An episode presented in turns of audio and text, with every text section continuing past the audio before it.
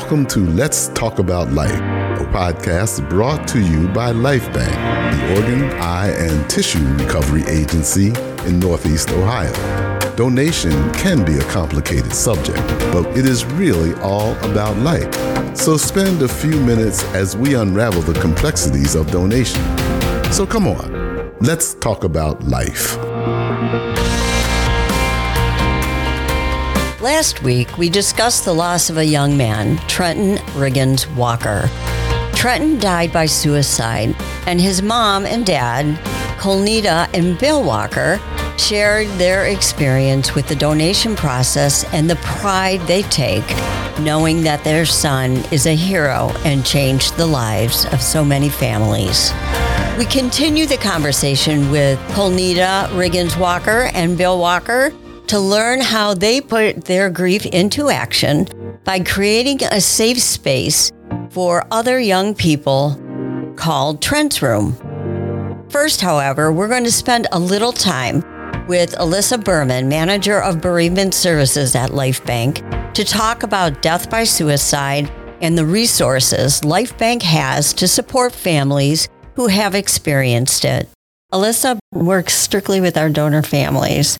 And I'm so happy to have you here to fill in some of the gaps of this suicide conversation. Elissa, what does make suicide loss different from other types of loss? Well, the common purpose of suicide is to seek a solution. It's not a pointless, random act. It represents, for so many people, an answer to a problem that seems unsolvable. And the common goal of suicide is really the ending of consciousness in the sense that someone is feeling such excruciating negative emotion that the only way they can see out of that is by ending a life. And often then we think, well, what are some of the stressors for someone who's contemplating this. And usually it's frustrated psychological needs. It's usually someone who has an incredibly high standard of expectations for themselves. And it's very hard to see beyond that. They are often coming up short in their own minds, not in the minds of the people who love them. And so the emotion that people who complete suicide experience is often both hopelessness and helplessness. This sense that they cannot get out of this emotional state and nothing can be done to improve the situation and no one can help. Interestingly enough, the attitude toward suicide itself is often ambivalent in the sense that they wish they could find another way, but they can't. So, in addition to that, there's this feeling when you're suicidal of needing to escape, and it provides this very definitive escape from someone's incomprehensible emotional pain. The other thing that's hard for people to understand is there is a level of intention. People do write notes, which means they think about this in some way ahead of time. And many people who have loved ones who completed suicide reflect back and can remember things they said or did that make them think, was there a message in that? While absolutely 80% of people do not indicate clearly what they're going to do. But there are a lot of people who subtly express their desire to not be around. And at the end of the day, these are folks who don't see that perhaps they could learn some lifelong coping patterns. Because if they could, they would be far less likely in the end to take their life because they would feel less isolated and potentially more hopeful about what the future has to offer them. Mm, that's so interesting. So interesting. What helps those that are left, the survivors of suicide, what helps them heal? So, a few things. One of the most important things that helps people heal is how we talk about suicide. So, for example, the World Health Organization, the National Institute for Mental Health, the American Association for Suicidology, and the American Foundation for Suicide have been really working to change the language from the word commit, which implies that someone has broken a law, to either died by suicide or completed suicide. And the reason why is because there's this implication for families when they feel their loved one has committed some crime that they start to feel isolated and alone. So part of helping people heal in suicide loss is creating a sense of belonging and less of a sense of isolation. In addition, helping people understand that suicide is a traumatic loss. So once they realize that in addition to the grief, they're dealing with trauma and can separate the difference between trauma and grief, there's the process then of facing that trauma. So people may have reoccurrent thoughts about the death, feelings of guilt or blame, and perhaps even avoidance of those emotions. So once folks can start talking about that, either with someone they love, in a group, which we certainly do, with a trusted counselor, then they can get to the part where they're grieving. And in that grief, often there's a search for answers. People often ask why or what if and what's the point. Part of healing is coming to a place where you understand that not even the person who took their life could answer that question and coming to a place of acceptance that we will never really know the answer why. Usually, when I work with families, one of the most important aspects of their healing is shifting that question from why me to what now. Families also will experience periodically feelings of rejection or abandonment from the community. There are some people, and you will hear from a family today, who did not feel shame, or blame.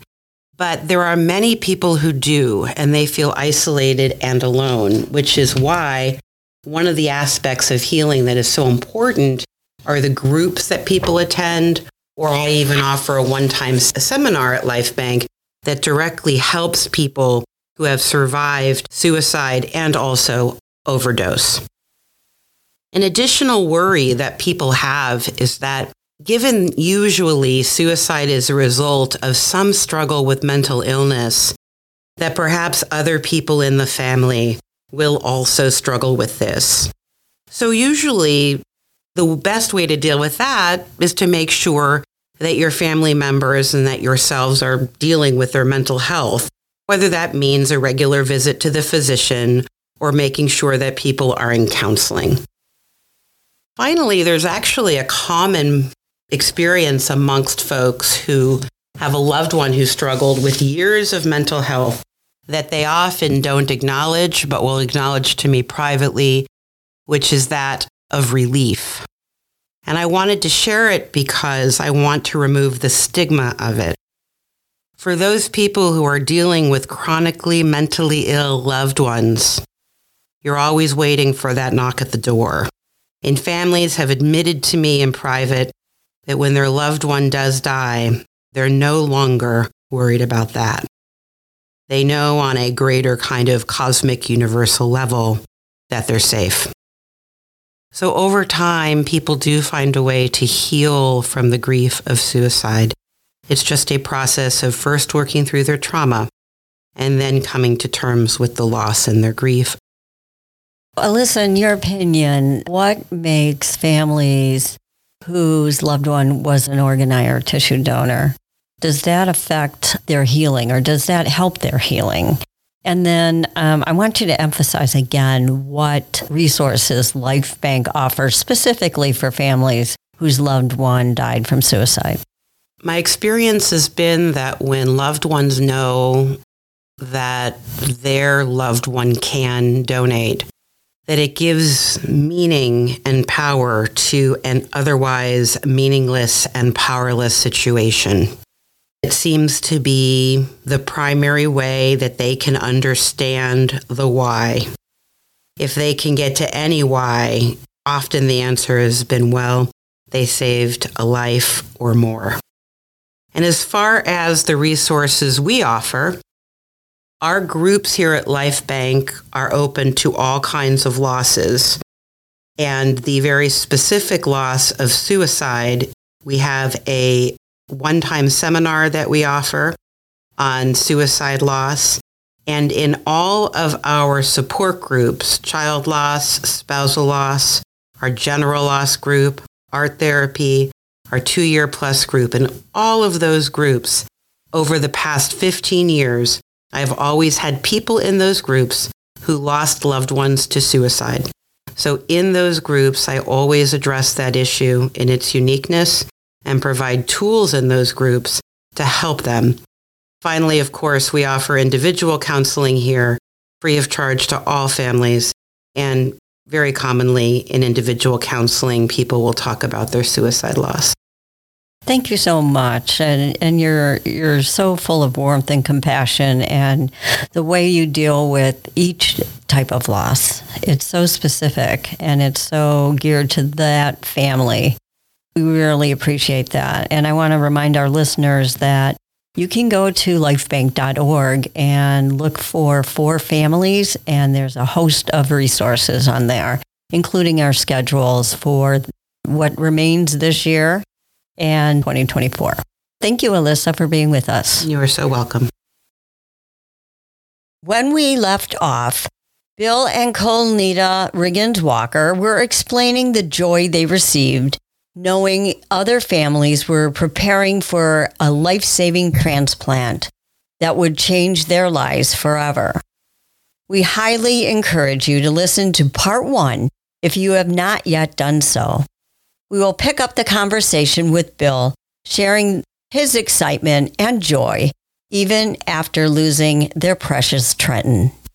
I was just going to say that the other thing that Kolnita brought up when he was going into surgery, I remember that she was talking about people getting the call, and she was just saying, just think about them packing up right now and scheduling their their flights and going to the hospital and, and how much joy and hope that those families have. It was something that in a a difficult circumstance and like our cousin the, the pastor said, only Jesus can bring life from death. And it was so beautiful to think about those families all getting ready. It's something that to this day, it just it brings me so much joy. And the other thing on the recipient of one of Trent's kidneys, he called the kidney he got from Trent a super kidney. and even and, and even the doctor said said that. And it goes back to what I led with as far as him being like an Adonis. Wow. And just how healthy he was. And it just literally every day I wake up knowing that my son not gone from this life, that he's providing life to people in this life. It's so gratifying. And, and, and I have to say that the Lifebanc staff has been absolutely awesome. Absolutely just the care, the consideration. One of the things that I didn't bring up is is Brittany sat with me for hours for hours after I made the decision. And she got us like a, a conference room and they brought in snacks for the family, even though they weren't even really there yet. And I remember her writing a beautiful letter to us.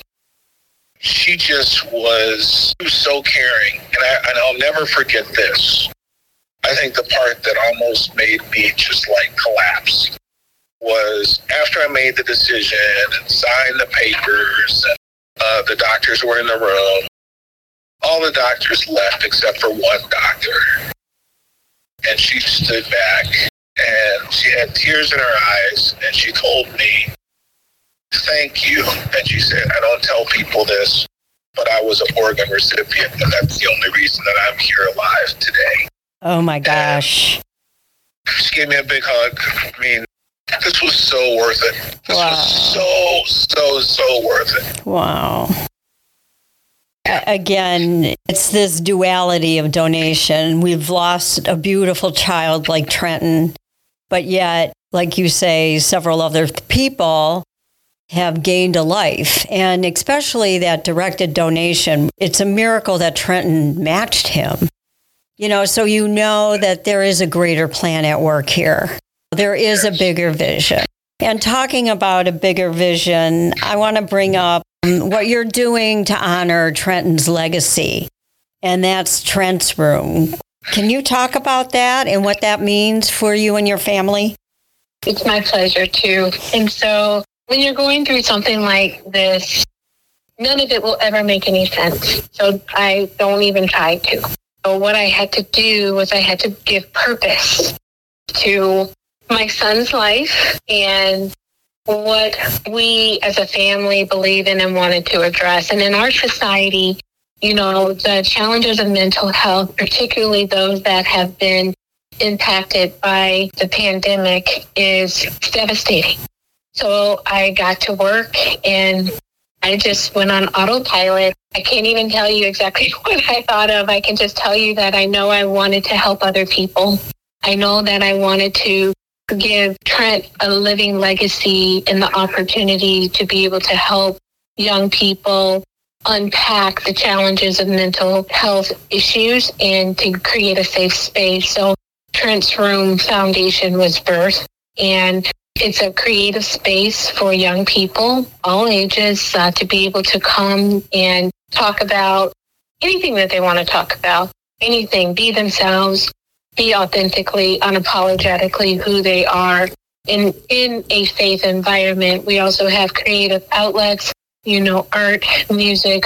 We're looking at doing automotive, drama, culinary arts where they can cook, they can draw, they can do fine arts and it's still evolving. And so we're going to see what God does with it. But for now, you know, when we meet and do community resource fairs, we have a clinician on site, uh, a licensed therapeutic counselor on site in case, you know, someone's there and they want to be able to have services.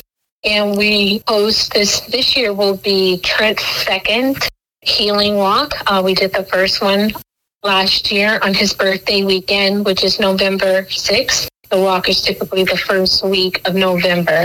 And so, yeah, that's what Trent's Room is. Oh my gosh, how beautiful.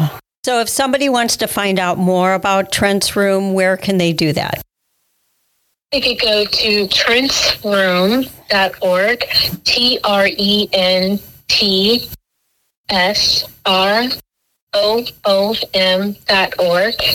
And um, we will have a calendar of events on the site and usually to tell what our next upcoming events are. So the next upcoming event is going to be the, the second annual healing walk, um, where we walk from property that we have in the Lee Harvard community called Docks on Harvard, and then we walk down to a park, and then we have lunch and a silent auction at the end of that.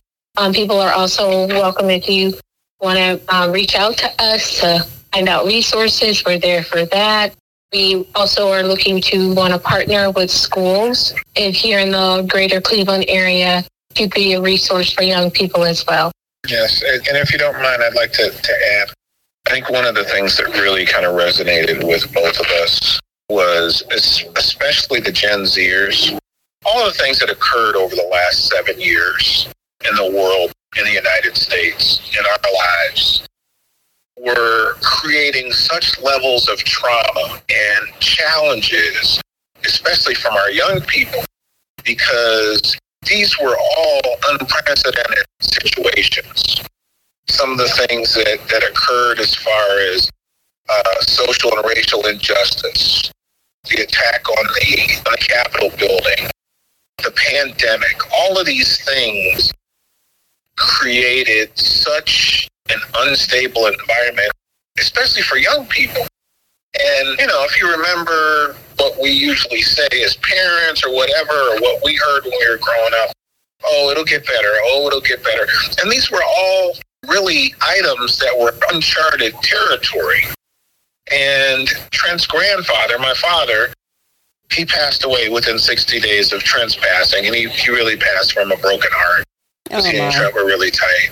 Uh, but he lived a wonderful, wonderful life. And uh, this is a man that was in World War II and grew up during the Great Depression. I remember him telling me, he, Bill, I'd never seen anything like this. So, you know, we're, we're, we're trying to keep things in context. I also wanted to say that the other piece that was really gratifying for us was the ability to help other people. A personal story that I'll share is, you know, when Kolnita brought up the, the walk, it just so happened that we were able to have the walk last year on Trent's birthday. And as we conclude the walk, our other son and his girlfriend announced to us that they were having a baby. Oh my goodness. And it's our first grandson. He's been born. His name is Jacob. I remember us packing up and just being like, this is so surreal. It's so beautiful. That the same day that we have the walk is when they told us. Circle of life Yeah. moment. Right, and then and and the cherry on that is that Jacob's middle name is Roy, which was Trenton's middle name, so he's named after his Aw. uncle. yeah, so Yes. thank you so much for your for this, and we're, we, it was our pleasure to be able to engage in this. Thank you. No, thank you both. I can't imagine the journey that you've been on. And you so eloquently took us all with you. And I speak for not only myself, but everybody at Lifebanc. And I'm sure many of our listeners that our hearts go out to you. And we applaud you for everything you've done to honor Trenton's legacy and to keep his life going. It's not always easy to do, but you guys are doing it in a great way. And you're celebrating the, the unique, sweet, intelligent young man Trenton was. And I thank you for that.